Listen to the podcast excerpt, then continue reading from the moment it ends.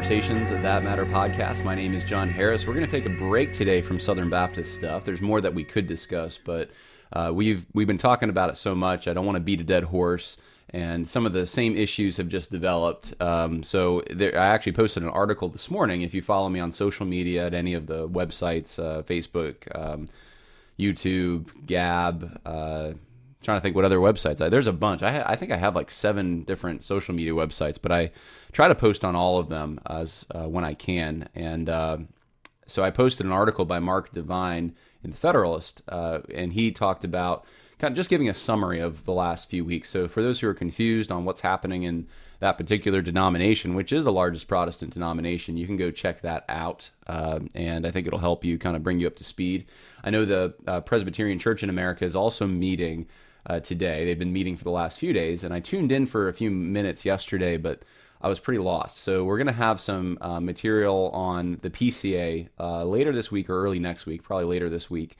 And hopefully, we'll. Um, I, am a little bit of an outsider to that. I don't understand. I know some of the people that are involved, but I don't understand how the denomination works. So we will find out some of that together. I'm going to have a guest on to explain what's happening in the PCA. Today, though, I wanted to talk about something else, something in my local backyard, something that perhaps is in your backyard, depending on where you live uh, and that's the monument statue uh, issue, uh, and specifically uh, on Confederate uh, monuments, monuments to Confederate soldiers, generals, etc. And I've talked about it before. Some of you know that. Um, this is a story, though. This is a, a, a situation that keeps developing as well. And in my own backyard, so about an hour and 15 minutes from where I live right now in Charlottesville, uh, this happened just recently. The uh, and I'll, I'll blow this up so you can all see it. Uh, the city council voted to um, remove Confederate statues that were the focus of violent 2017 Unite the Right, the, the, the violent uh, 2017 Unite the Right rally, which were they the focus of it? Um, actually, I think where they were lighting those tiki torches was by the Jefferson statue, Thomas Jefferson, but uh, they the left really wants to make those right now, at least uh, the focus. Uh, until in in five minutes, they'll make the founders the focus, or colonialists. Uh, I don't know the William, William McKinley and Theodore Roosevelt, and I don't know who who they'll make the the villains next time. Woodrow Wilson, but. Uh, this is right now. This is still it, until they remove all of these Confederate monuments from public view uh, that's one of their main focuses is trying to get these down.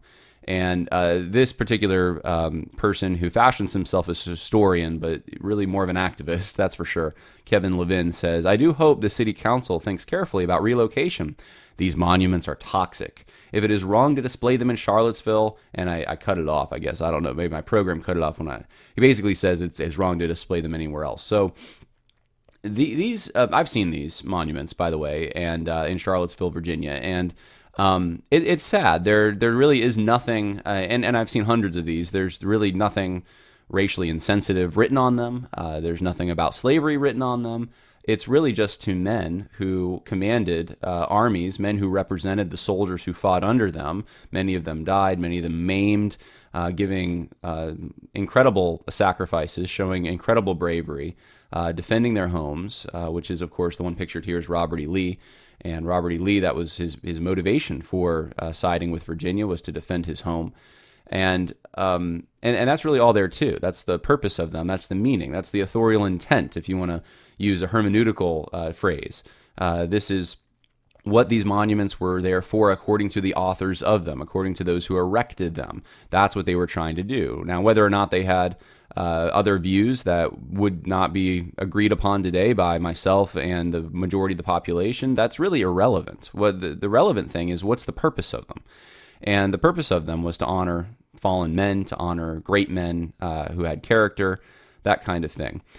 And, and we've talked about Robert E. Lee before. Uh, I want to talk about him, though, in the words of people who you would not expect, perhaps, and especially in today's climate with the limited information coming out about him, uh, people who were not in the South, people who respected Robert E. Lee, who uh, you, you would not think of as being those who would be the prime people to respect Robert E. Lee. People from the North, people from other countries, um, even uh, former slaves, that this kind of thing.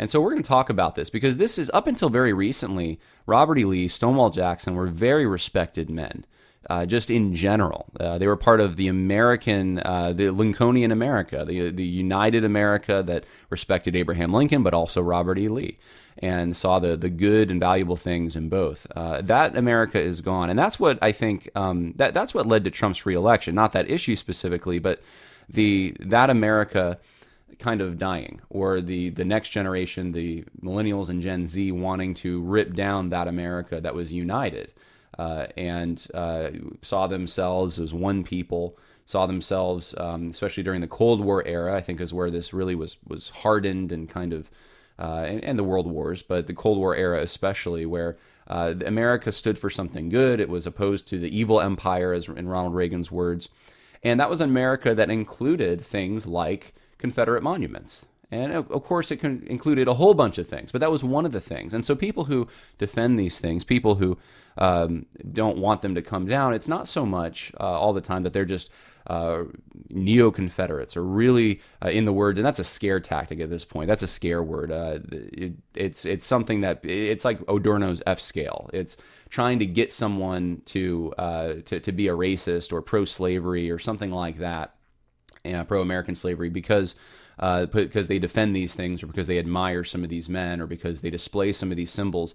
When in reality, uh, most of the people who would defend these things are just people who want that America back.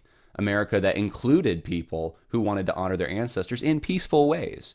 Uh, which is what these monuments represent. They're actually symbols of reconciliation. At many of them, uh, Union soldiers would come and be part of the dedications to them, vice versa as well uh, they were considered symbols of uh, America itself and the the nation uh, uniting.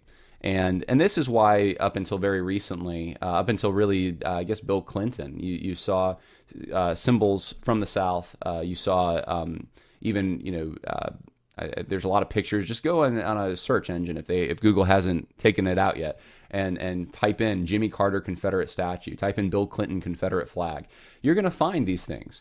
Um, You'll find it even with, with Ronald Reagan, Republicans uh, too. It was it, so. My my only point is that um, what I'm about to show you, the, the things that I'm about to present to you, are um, are are the, the it's the universality of respect and admiration for some of these great men.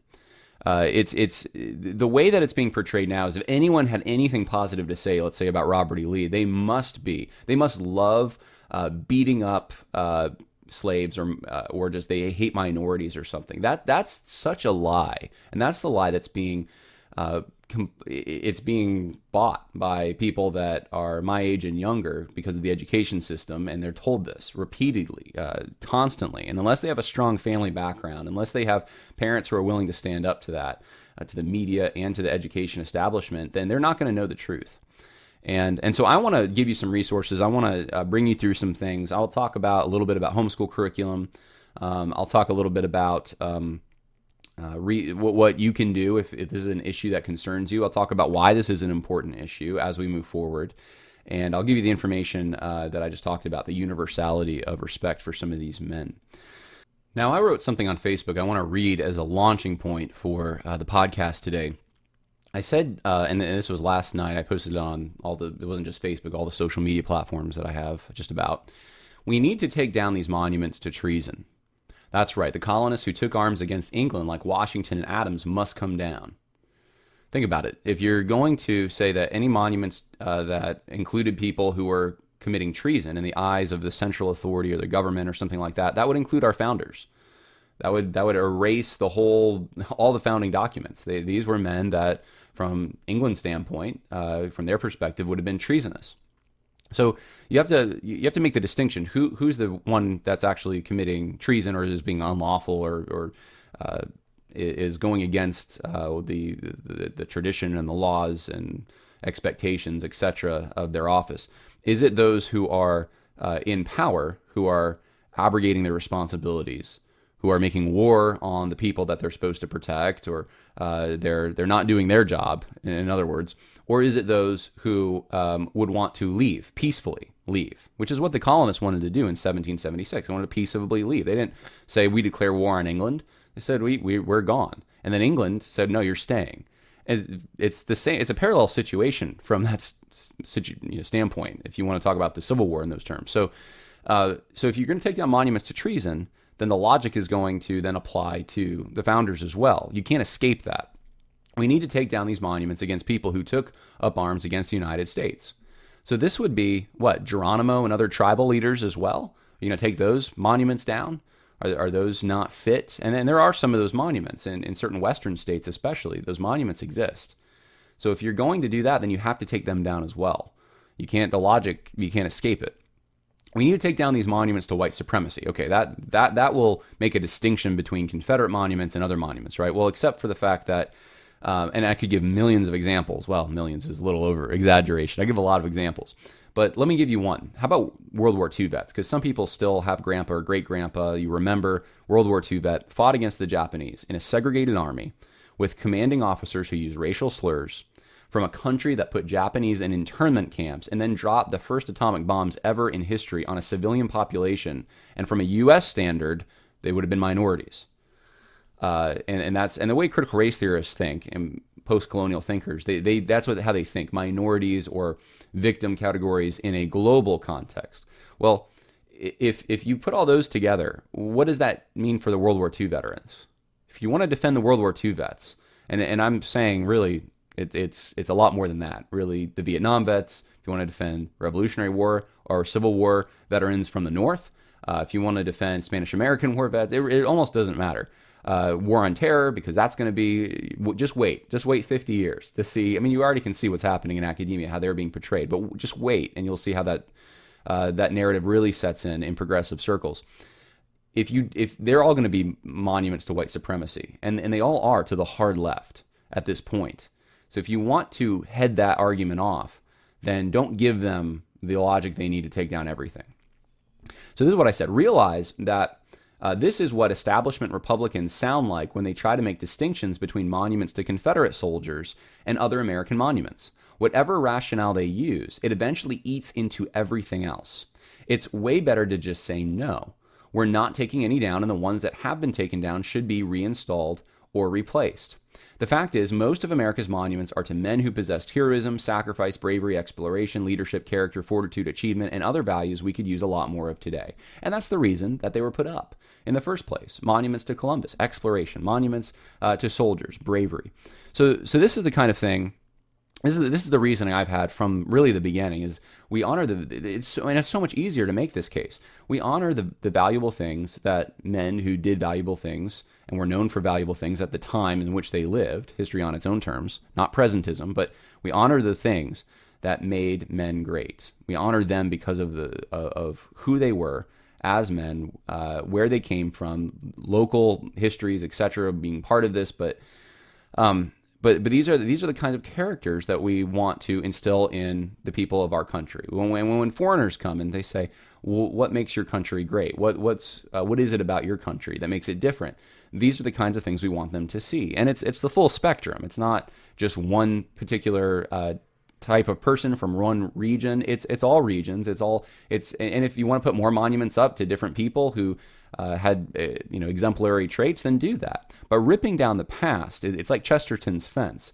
You you don't have a replacement for it. What, what are you going to replace it with? And I think the left has in their mind sort of a replacement, but it's not really a replacement. They think that if they put up monuments to uh, those who forwarded equality in different ages, especially um, those since the civil rights era and moving forward, if they can put up monuments to to those people, if they can, um, and, and, this includes the LGBT stuff. This is why uh, the Stonewall. Uh, st- st- there's a Stonewall monument now in New York.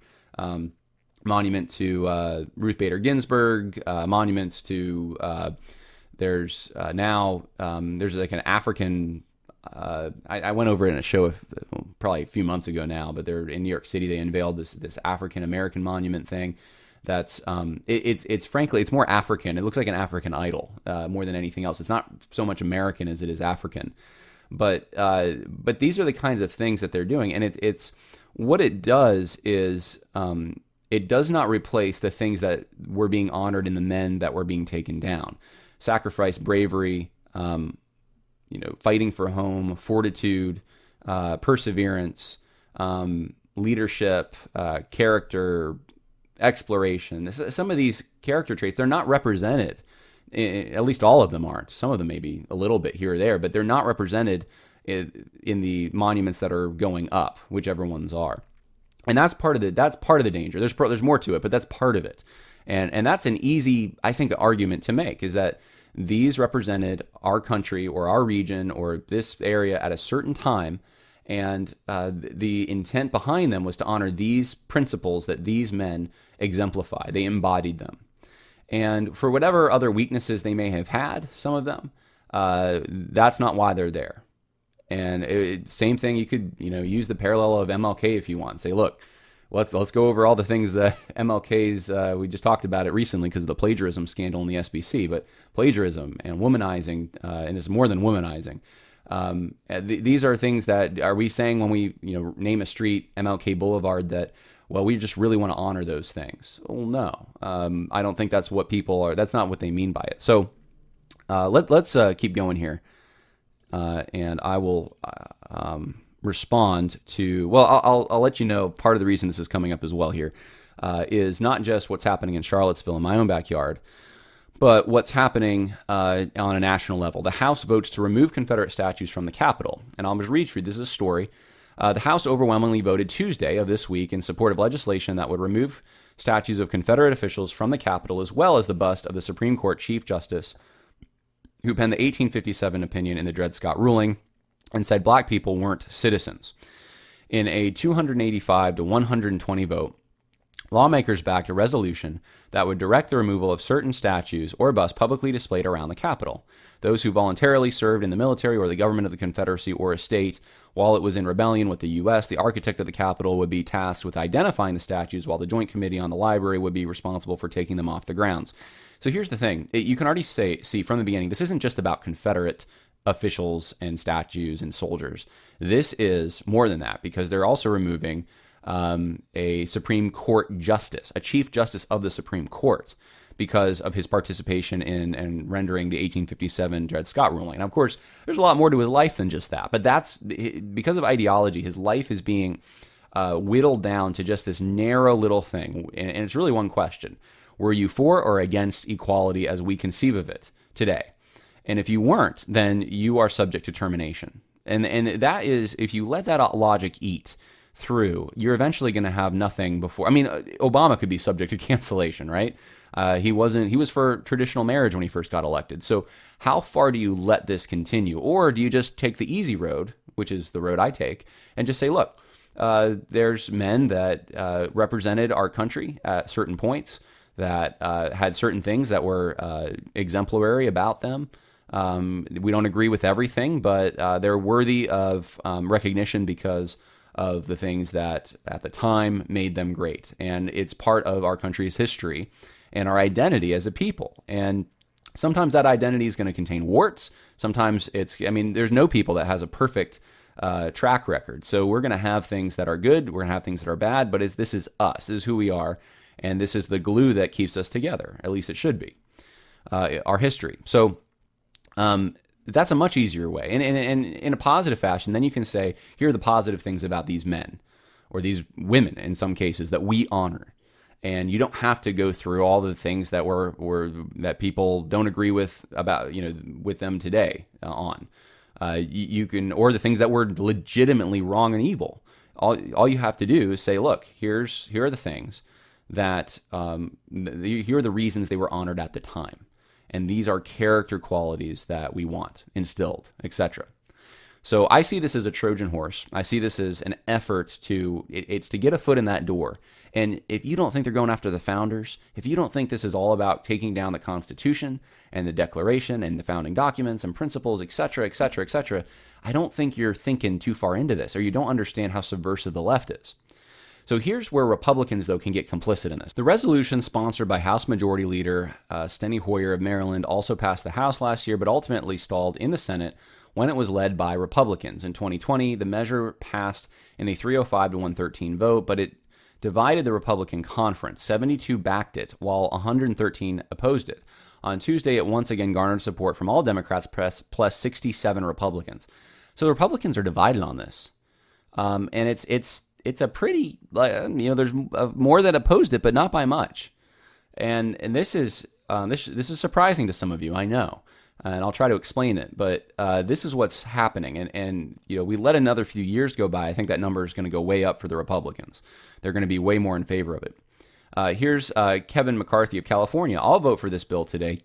Just as I vote, voted for it before, but Madam Speaker, if we have not learned anything, we should not divide our nation based on race.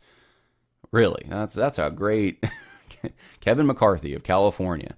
Uh, and he launched into a criticism of critical race theory curriculum. And, and this is the main, this is the, the interesting thing to me. Uh, you have these Republicans who now are on the rampage against critical race theory all over the place. Many of them can't define it, and, and that's okay. You don't have to define it completely, but you, they, they know there's something wrong with it. They know at the very least it's somehow making people feel guilty for being white, etc. So they'll rip into this. But they don't realize it's critical race theory and the assumptions behind it that led to taking down these monuments in the first place. And someone says, well, you don't have to be a critical race theorist to think these monuments should go, uh, which is the same thing they say about everything. You don't have to be a critical race theorist to think that we need some uh, more minorities in leadership here. You don't have to be a critical race theorist to think reparations should. They, they say that about everything. The, the long and short of it is no one, even on the left, was talking about this 20 years ago uh, who is at least in serious taken seriously. This is something recent, and it's recent because critical race theory uh, is also recent, and it's the, it's the assumptions behind it that have led to this. So you can't be a Kevin McCarthy and be consistent. You can't launch into criticizing critical race theory, but then say I'm going to vote to take down the statues. Well, wh- why then? Why vote to take down the statues? What's wrong with them? Well, they're they're to white supremacy or something. Really? Well, what makes you say that? Well, because obviously everyone knows that uh, the Confederacy stood for slavery, etc. That's that's the kind of juvenile logic that's going to be employed here. Uh, they, they were white supremacists, etc. Uh, but the, the fact is, if you look at the authorial intent, if you do actual historical research and you look at why some of these monuments were put up, the vast majority of them it was because they were honoring character qualities in men. They were honoring Grandpa, who lost his arm at Gettysburg. They were honoring um, people that they knew in their own communities who had character traits they wanted instilled in their children. Those are the kinds of things. They wanted their memory to not fade. Had no, look at the markers, look at the interpretive plaques. Nothing to do with white supremacy, with slavery, with any of those things. Um, you have to make a logical leap to get there. You have to make a jump somewhere along the line, and that's what critical race theory allows you to do. It's critical race theory is that jump. It's, well, it's not, you don't have to say it. You don't have to, to, to do things in the name of white supremacy for it to be white supremacist. It just has to represent it. And, and, and we, turns out everything represents it, just about. It, it's, it applies to everything. So, yeah, these are coming down, and it's the logic of white supremacy, or I'm sorry, critical race theory, uh, bringing them down.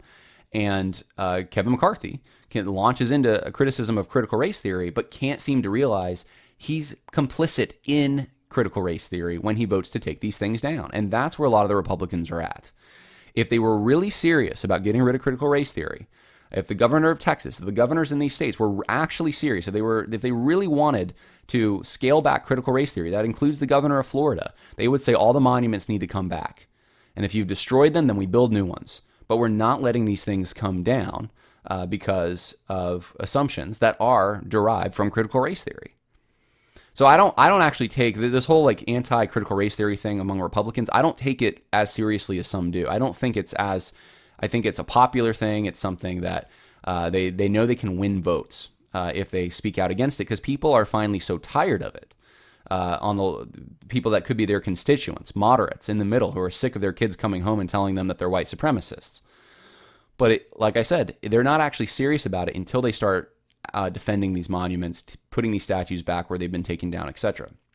That's and, and I know some of you probably think I'm a hardliner on this, and maybe some of these governors want to do that. I, I kind of doubt it because I know a little bit about some of the uh, at least I've talked to local state representatives and so forth in some of these places, and it doesn't seem like it. They, they I think there a lot of them are more politically expedient than anything else. Uh, anyway, uh, last section here. Passage of the resolution comes amid a national debate and reckoning over removing statues associated with the Confederacy. According to a report from the Southern Poverty Law Center, 168 Confederate monuments and symbols were removed across the U.S. in 2020. It's a lot. Noting that most were cleared out after George Floyd's death, because, you know, that George Derek Chauvin was completely influenced and uh, motivated by Confederate monuments, right? That's what motivated Derek Chauvin. Uh, in Minneapolis, of all places, you know, way up in the north. That that's really what motivated that. Um, so anyway, uh, so th- this is what's going on on the uh, national level. Now, someone on Facebook was asking me, saying, "John, how can you say this is the Democrat issue? How can you say the Republicans, uh, Republican elites is the word I used, are are part of this or complicit in it or uh, this is their thing?" And I, I, wanted to take one person. I'll take Ted Cruz as an example of kind of the mixed signals uh, over the years on this issue. And I'm, I'll, I'll start in 2015. Ted Cruz told the Associated Press um, this was about the uh, South Carolina state, the the flag, the um, Southern Cross that was flying by their Confederate monument. He said, "Look, people from outside of the state coming in and dictate shouldn't dictate how they should resolve it. It's their issue." Um, and uh, let's see, he said he understood that some people saw it as a symbol of racial oppression and slavery, and others saw it as a remember the sacrifices of their ancestors and traditions of their states, not racial oppression. Uh, sort of saying, I can see it from both sides. That that's his, and this is, of course, this is the trying to, I think, satisfy two groups of people. He's a politician. Okay. Uh, 2017. I think it's appropriate that different communities will make different decisions. I don't think it's beneficial to go through and try to sanitize history and try to erase the Civil War. We have a history that needs to be presented fairly. It needs to be presented in context. It needs to be clearly enunciated the evils of slavery, but also a great many Americans fought and bled and died to end slavery. Now, aside from sort of the righteous cause um, narrative that he's using there because we anyone knows who, who studied this issue uh, in depth knows that the vast majority of soldiers weren't that that wasn't their motive. Uh, yes, there were some who were, but they weren't dying to end slavery. That would have uh, horrified a lot of them. They they that's not what they thought that they were doing. But um, in general terms, but uh, but but where does this leave the, the, the, monuments to Southern soldiers? Really, there's no defense made here of that. The only defense is well, you're trying to erase history, and and that's really the only defense that it seems like a lot of uh, Republicans have been capable of. They can't do a positive. Well, you know there were there were certain exemplary characteristics that these men had, and that's why they were put up. And it's up to their local communities. Or uh, if you don't want to do, I mean, really, now that it's such a national issue and it's coming to the United States uh, House of Representatives and Senate, uh, it probably should be that you know the, just leave it there. Well, there's some great things about about these men, but they're so horrified of being called racist, and that, that's one of the fears that Republicans got to get over. They're going to call, be called it anyway. Just be yourself. Just say, state the truth. 2021. Here's here's Ted Cruz in 2021. Abraham Lincoln, George Washington, even Dianne uh, Feinstein, none are woke enough for the American radical left. This will never stop until Americans say enough and call it for the ignorant nonsense that it is. So he's going after, but but notice what's missing from that. Robert E. Lee's missing from that. Um, American Taliban. He he tweeted uh, again in uh, this is end of 2020. So protesters took down a statue of Columbus, and he says they're they're American Taliban. He can be really aggressive against them for taking down the statue of Columbus. Um, he can be really aggressive of uh, when people want to take down the founding fathers. But listen to some of the things he said. This is in 2020 about certain Confederate monuments, etc. He says, um, first of all, uh, he says it's wrong for the state of Tennessee to honor Nathan Bedford Forrest because he was a Confederate general. This is what he says. He's a Confederate general and delegate in 1868 Democrat convention.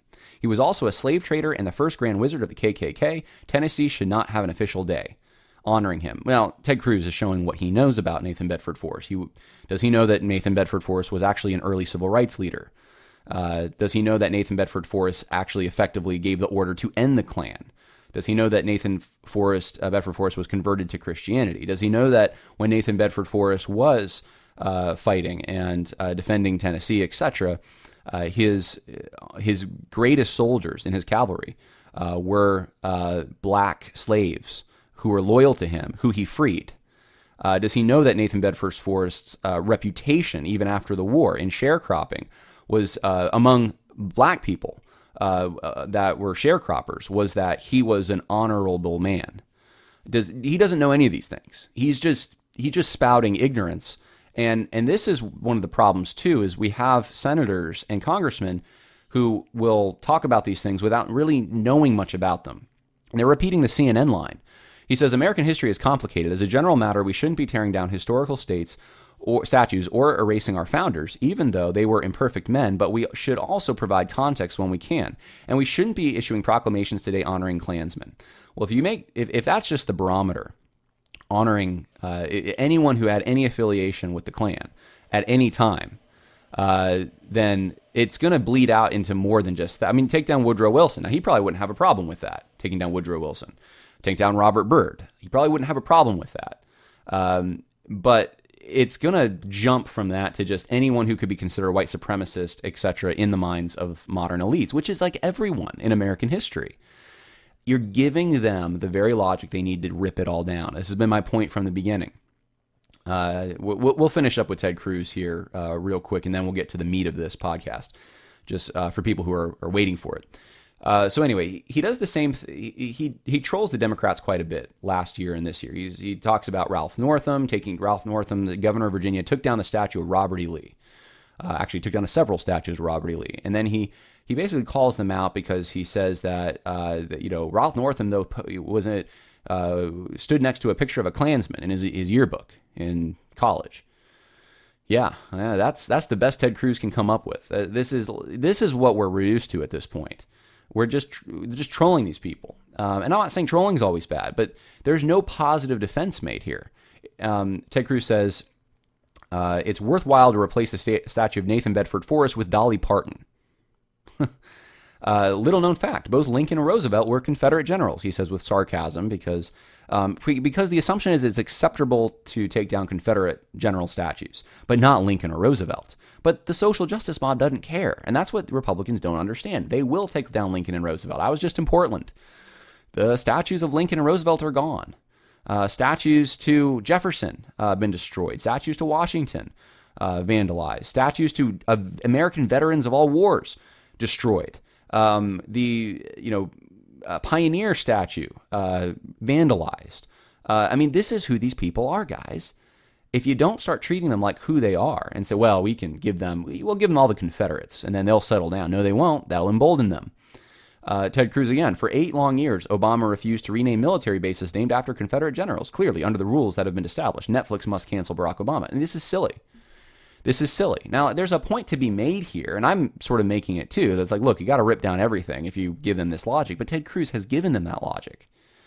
And, and this is why there's an inconsistency. He'll go after uh, so well, we got to take this down. We, we got to stop this because this is this is this person was affiliated with white supremacy somewhere along the line.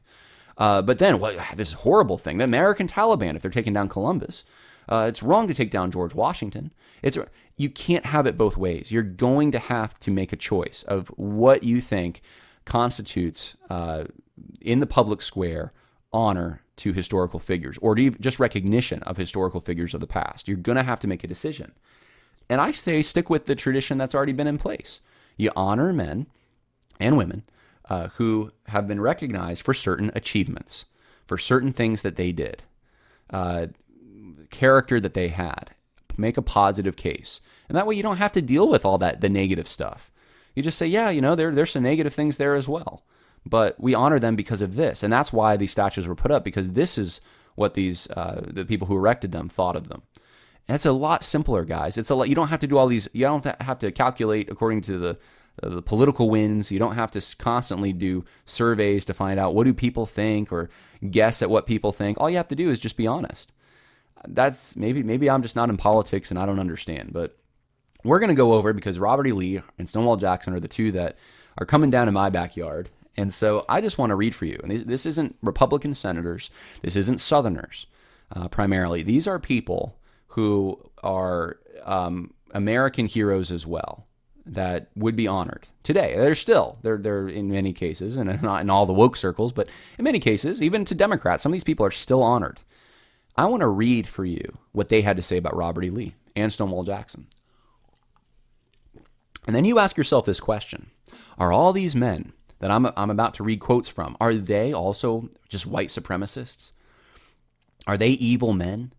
Are they? Did they just not see what we in our enlightened age are able to see? Did FDR and Ulysses S. Grant and Theodore Roosevelt did they just not see what we can see today?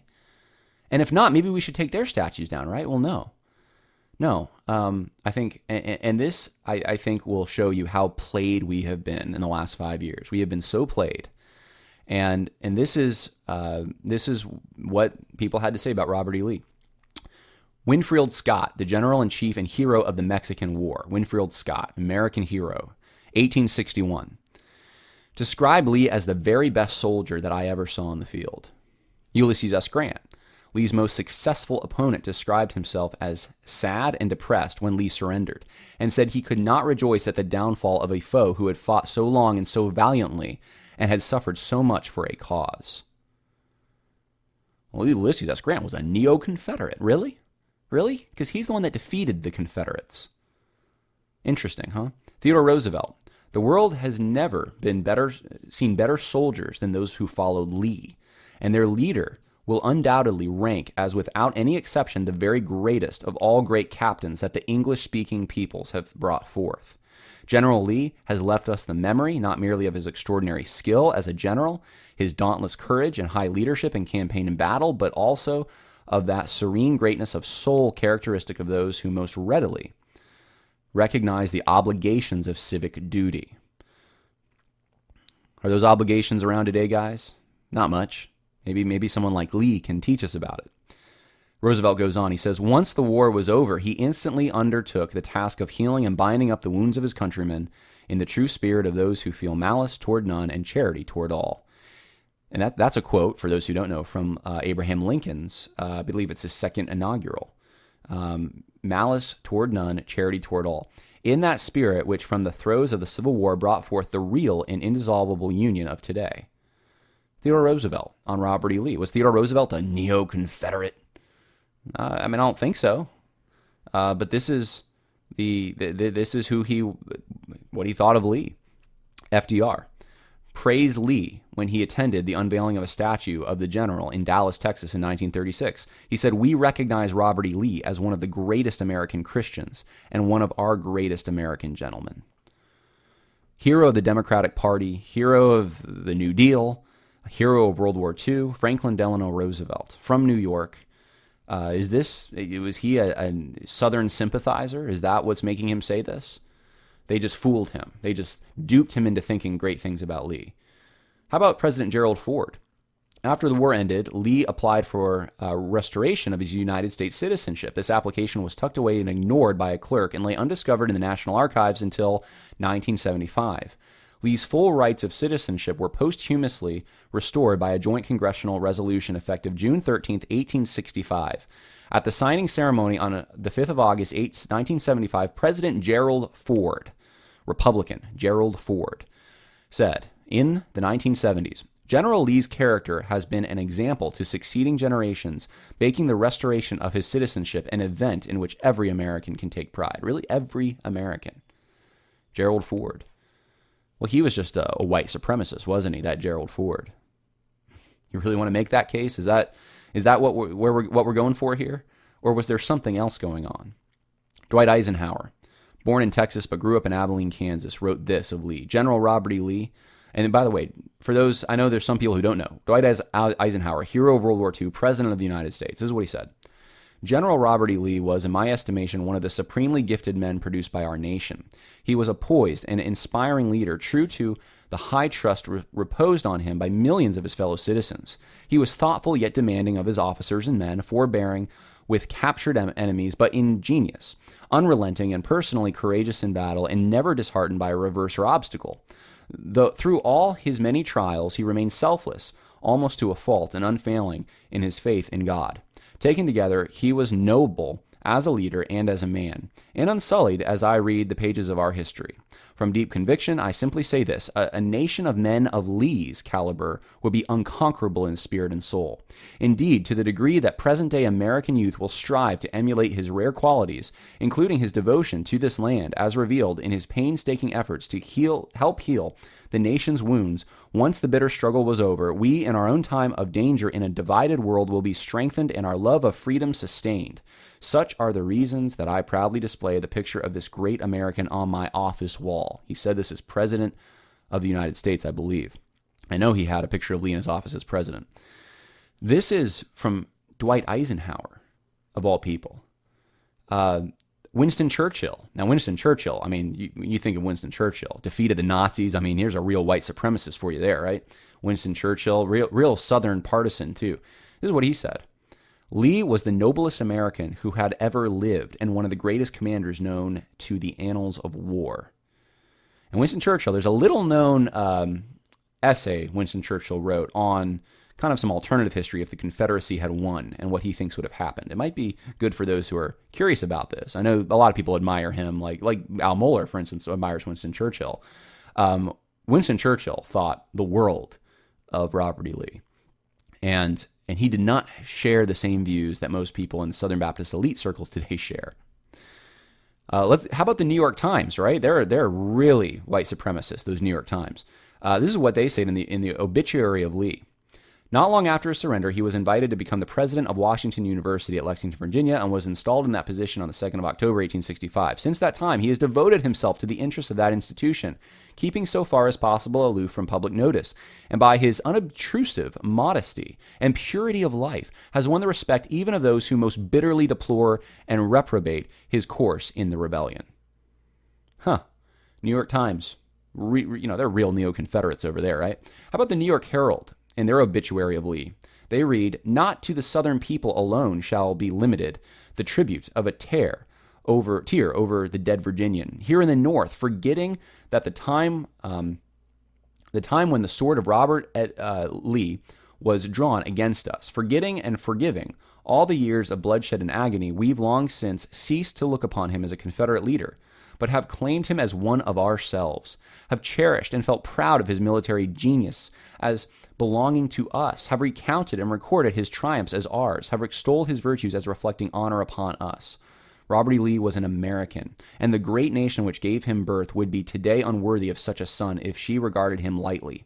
Never had mother a nobler son. In him, the military genius of America was developed to a greater extent than ever before.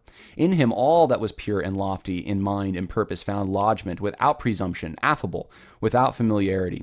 He united all those charms of manners which made him the idol of his friends and of his soldiers, and won him the respect and admiration of the world. From the hour that he surrendered his sword at Appomattox to the fatal autumn morning, he passed among men noble in his quiet, simple dignity, displaying neither bitterness nor regret over the irrevocable past. He conquered us in misfortune by the grand manner in which he sustained himself, even as he dazzled us by his genius when the tramp of his soldiers resounded through the valleys of Virginia. And for such a man, we all uh, tears and sorrows today. We are all tears and sorrows today. Standing beside his grave, men of the South, men of the North can mourn with all the bitterness of four years of warfare erased by this common bereavement. Indeed, it is doubtful if there are many men of the present generation who unite so many virtues and so few vices in each of themselves as did General Lee. He came nearer the ideal of the soldier and Christian general than any man we can think of, for he was a greater man than Major General Sir Henry Havelock, and equally as devout a Christian, devout a Christian. In his death, our country has lost a son in whom she might well be proud. The New York Herald. These are the people who were against him, the people who fought him, people from the North. This is what they thought of Robert E. Lee. Charles Anderson, colonel of the 93rd Ohio Infantry. So this is someone who fought the Confederates. This is what he said. And of all the officers or men whom I've ever knew, he came, Robert E. Lee, um, save one other alone, the nearest in likeness to that classical ideal. Um, and if these, our modern, commercial, mechanical, utilitarian ages, ever did develop a few of these types of male uh, chivalry, I can't pronounce that word, chiv- chivalry, people who have chivalry, uh, virtues, those virtues, which we attribute solely to those ages of faith. Robert E. Lee was one of the highest and finest models. Chivalric, I think I'm pronouncing it right. It's it's a tongue twister for some reason for me. I don't know why. But this is what an enemy of Robert E. Lee thought of him. Here's another one Erasmus Darwin uh, Keyes, U.S. Major General and veteran of the Civil War. I doubt if Robert E. Lee ever excited envy in any man. All his accomplishments and alluring virtues appeared naturally in him, and he was free from the uh, anxiety, distrust, and awkwardness that attend a sense of inferiority, unfriendly discipline, and censure. John M. Schofield, another Union commander of the Army of the Ohio. He meaning Robert E. Lee, was the personification of dignity, justice, and kindness. He was respected and admired as the ideal of a commanding officer. Are all these people just simply white supremacists? Are all these people just neo Confederates? Are all these people? No, they're not. And this is why Robert E. Lee was honored by so many. I hope you're starting to understand. But the Republicans of today can't seem to honor him. The conservatives today don't seem to understand this when, when his enemies did. How about Booker T. Washington? Formed the Tuskegee Institute, uh, wrote the book Up from Slavery. Is what he said about Robert E. Lee and Stonewall Jackson. He said, The first white people in America, certainly the first in the South, to exhibit their interest in the reaching of the Negro and saving his soul through the medium of the Sunday school were Robert E. Lee and Stonewall Jackson. Where Robert E. Lee and Stonewall Jackson have led in the redemption of the Negro through the Sunday school, the rest of us can afford to follow. Booker T. Washington. Yeah, but Booker T. Washington must have been a white supremacist, right? Those are what they say about conservatives today who are black, African American. Uh, have African ancestry. They say that they're white supremacists if they're con- they have conservative views because it's not really about actual white supremacy. It's about control. It's about ideology and painting anyone who would resist the coming uh, and in the current we're living in it, but the coming uh, egalitarian push is to be labeled white supremacist, sexist, misogynistic, homophobic, etc. And terms of derision are cast their way, put them on the offensive. Uh, it's time we we just stop paying attention to that, and we say, no, you are you're the one that's a bully. You're the one that wants to fundamentally remake society. You're a Marxist. You're a revolutionary. You're against this country. You're a traitor. Uh, that's those are the kinds of things that if we're going to play hardball, that's what we need to start doing. You want to take down these these monuments to men that were respected by Booker T. Washington and all these presidents and Winston Churchill and all these Northern generals. You're against America. You're against this country. You want to subvert it. Who are you going to replace it with? Who, what are who are the, the, the symbols? What, what are the symbols you want to put up? And maybe maybe you can put some of them up. But taking these down, this is not what we're about and and make them the ones that are in shame over this. But Republicans seem to be cowering in shame themselves. They can't handle what the media might say about them. How about Stonewall Jackson? British Colonel George Francis Robert Henderson said this From his boyhood onward until he died on the Rappahannock, he was a very model of a Christian gentleman. Paradox as it may sound, the great rebel was the most loyal of men. His devotion to Virginia was hardly surpassed by his devotion to his wife, and he made no secret of his absolute dependence on a higher power. Every action was a prayer, every action began and ended in the name of the Almighty, consciously and unconsciously, indeed, as in word, in the quiet of his home and in tumult of battle, he fastened to his soul those golden chains that bind the whole round earth about the feet of God, nor was their burden heavy. He was the happiest man, says one of his friends, I ever knew, and he was uh, won't was wont to express his surprise that others were less happy than himself. E.L. Godkin, an essayist, a Northerner, and a fierce Republican partisan, right? Political enemy, uh, said this Jackson was the most extraordinarily uh, extraordinary phenomenon uh, of his extraordinarily extraordinary war. Uh, Jackson, let me try that again. Jackson was the most extraordinary phenomenon of this extraordinary war. Pure, honest, simple minded, unselfish, and brave, his death is a loss to the whole of America. For whatever be the result of this war, the United States will enjoy the honor of having bred and educated him. How about George S. Patton? People know who George S. Patton is, right? The uh, hero of World War II. Um, Ike, you will be the Lee of the next war, and I will be your Jackson. He wanted to be Stonewall Jackson. Chesty Pulley, uh, Puller, the most decorated Marine in American history. This is what he said. He maintained, or this is what he did, he maintained a personal copy of Henderson's Stonewall Jackson with him until after the war in Korea. Dirty and worn on every page, with much of the text underlined and notes on all of the margins, he studied it almost daily. He firm, uh, his, the firm resolve of Stonewall Jackson, never take counsel of your fears, was written on every page. Alexander Vandegrift commanded the 1st Marine Division to victory in the first ground offensive of the war, World War II, the Battle of Guadalcanal. He, he often, Stonewall Jackson, often thought, or uh, Van uh, Grift, often thought of his favorite historical military figure, Stonewall Jackson, a man whom he admired because he could do so much with so little. It was indirectly through Jackson that he first became interested in military history and tactics. So here's here's the point. For a hundred years, more than a hundred years after the Civil War, men like Robert E. Lee and Stonewall Jackson were heroes to many Americans, North and South, and even foreign observers. People that weren't even part of the United States admired these men for their character. And people in World War II who fought, generals, uh, and this would apply to many of the soldiers who fought in World War II, would have been inspired, and World War One, and even Vietnam, where they were inspired by Stonewall Jackson and Robert E. Lee to do what they did. They drew inspiration from these historical figures. For years, presidents drew inspiration from these historical figures. Gerald Ford. I mean, the, the, the, these are quintessential American figures, or at least they were up until five seconds ago. And the Republicans are allowing this. And I, have said before, I think the two biggest mistakes of the last 10 years for Republicans caving on same sex marriage, caving on the monument issue. Because both of them are done deals now. Republicans, I mean, the Republican Party of Virginia is now waving rainbow flags and celebrating Pride Month and saying how this is actually a, a Republican value. Republican Party, you know, believes in these things because they're for equality, etc. Th- this is the path that Republicans decided to go down when they just gave up on those issues. And in so doing, they gave up on just about everything. They gave the logic to the left to tear down everything. You can make everything out to be racist, and you can destroy the family. Those are the two things that the left needed to commit the revolution that we're in the middle of now and to continue. And the Republicans need to wake up. And I would encourage you this bill uh, to take down all these statues has not passed the Senate yet. Call your senator. Let them know what you think of it.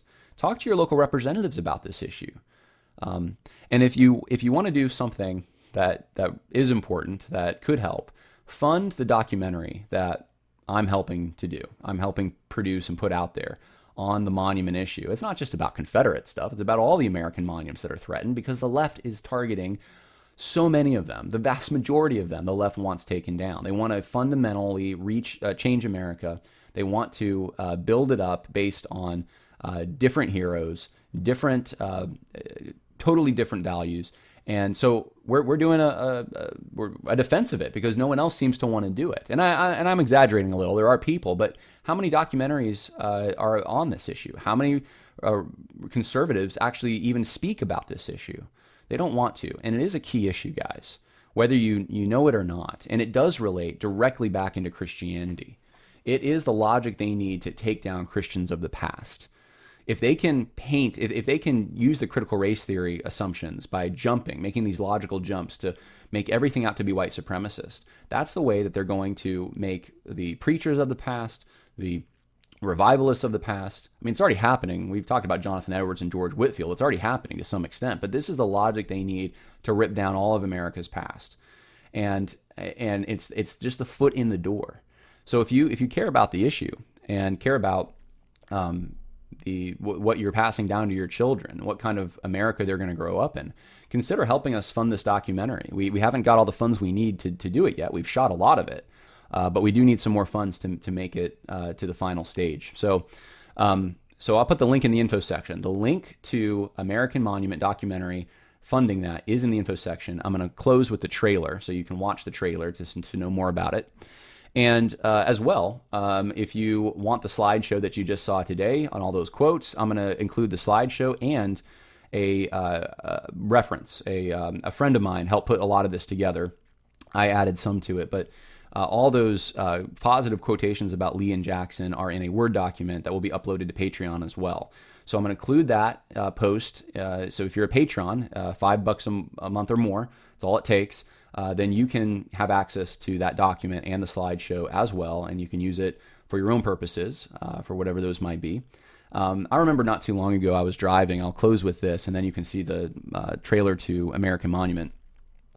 I was listening to a Christian radio. It was Warren Wiersbe. Many of you know Warren Wiersbe. He did a lot of the, you know, uh, the Be series they call it, uh, and, and, it was studies in the New Testament. And um, Warren Wiersbe uh, actually brought up Stonewall Jackson as an illustration in one of his sermons, as, as, a positive example of character of someone who was brave on the battlefield. And I thought that was interesting because he, he's not a Southerner, as far as I know. I don't think he was. Um, he is uh, well respected even today. But and it wasn't that long ago. He said what he said. It really wasn't. And um, I wonder how many preachers, how many people would have been using illustrations from men like Jackson and Lee that now would never even come within 10 yards uh, of talking about them. And that's a shame uh, because they were great men. And that's the reason that there are monuments to them. So um, check out uh, the uh, Monument documentary uh, trailer, which I'm about to show you. Uh, think about, prayerfully consider maybe supporting us in this. And also, um, if you want to get the slideshow and the quotes, uh, and the sources for the quotes, uh, the link for that post on Patreon is available in the info section. God bless you. And we'll talk about some more things uh, later this week, and we will get to the PCA. We will talk about them some. So God bless. Have a good day.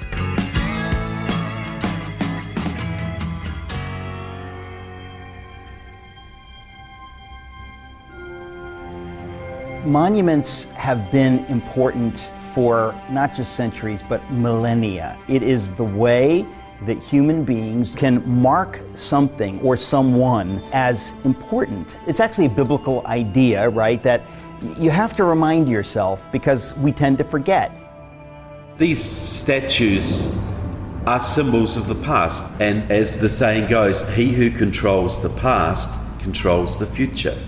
If you can paint American history as nothing but slavery, nothing but oppression, and erase those symbols and make them dirty in the eyes of young Americans. You have disconnected them with their roots, their Christian heritage, the patriotism of the past, their heroes of the past, and, and you can then start to reshape them.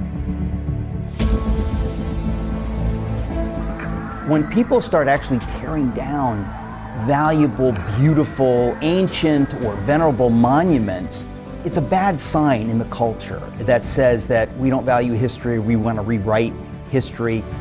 You've got churchmen supporting this ripping down of statues. You know, we finally got the statue of Lee taken down in Lee Park and have gotten the name of the park. churchmen falling over themselves to prove how anti-racist they are and how they're so ashamed of the founding fathers and all of these things. What that Confederate monument was doing was bringing closure to the families who are living here who lost loved ones during the Civil War. It was not a statement of the South will rise again, you know, or nonsense like white supremacy. It was simply to help those families bring closure to a war that was very devastating. Consider those losses. Consider if we were in a war today where we had 5% killed. How do you think we would react? It was certainly natural that they wanted to honor those men fathers, sons, brothers. These men did their duty. You know, these states called their sons to serve them and give their lives if necessary to defend them. And many of them fell, and they did give their lives, and those mothers didn't get their darling sons back. And for a veteran to be disgraced, it seemed like the most wrong thing, and it, it, that was the Vietnam lesson for me. There's none of us who doesn't have some sin or some mistake that we made. If you're defining somebody by that, that ultimately is a, it's a very dark, destructive way to live. It's just graceless. It's wrong. Uh, we can look at history to see why it's wrong. People have very little courage. So I think if you have courage, you have an obligation to stand up and to say, no, we're not going to let this happen. But I really do think that a lot of the people in leadership in this country, they haven't seen how bad things can go. They kind of think like, we'll be fine if we tear down some statues. Historically, if you understand history, you know that always ends in bloodshed.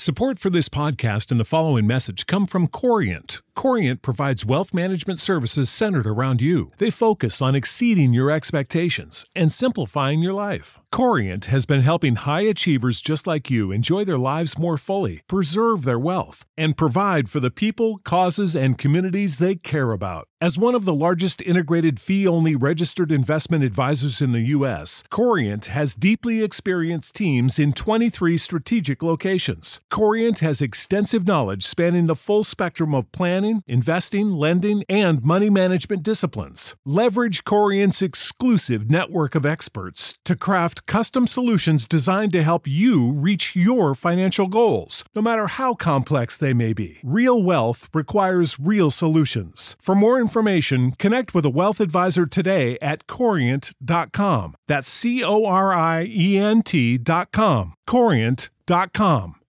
You know how to book flights and hotels. All you're missing is a tool to plan the travel experiences you'll have once you arrive. That's why you need Viator. Book guided tours, activities, excursions, and more in one place to make your trip truly unforgettable. Viator has over 300,000 travel experiences to choose from. Everything from simple tours to extreme adventures and all the niche, interesting stuff in between. So you can plan something that everyone you're traveling with will enjoy. Real traveler reviews give the inside scoop from people who've already been on the experiences you're considering. So you can plan with confidence. Free cancellation helps you plan for the unexpected. And 24 7 customer support means you can travel worry free. Download the Viator app now and use code Viator10 for 10% off your first booking in the app. Find travel experiences for you. Do more with Viator.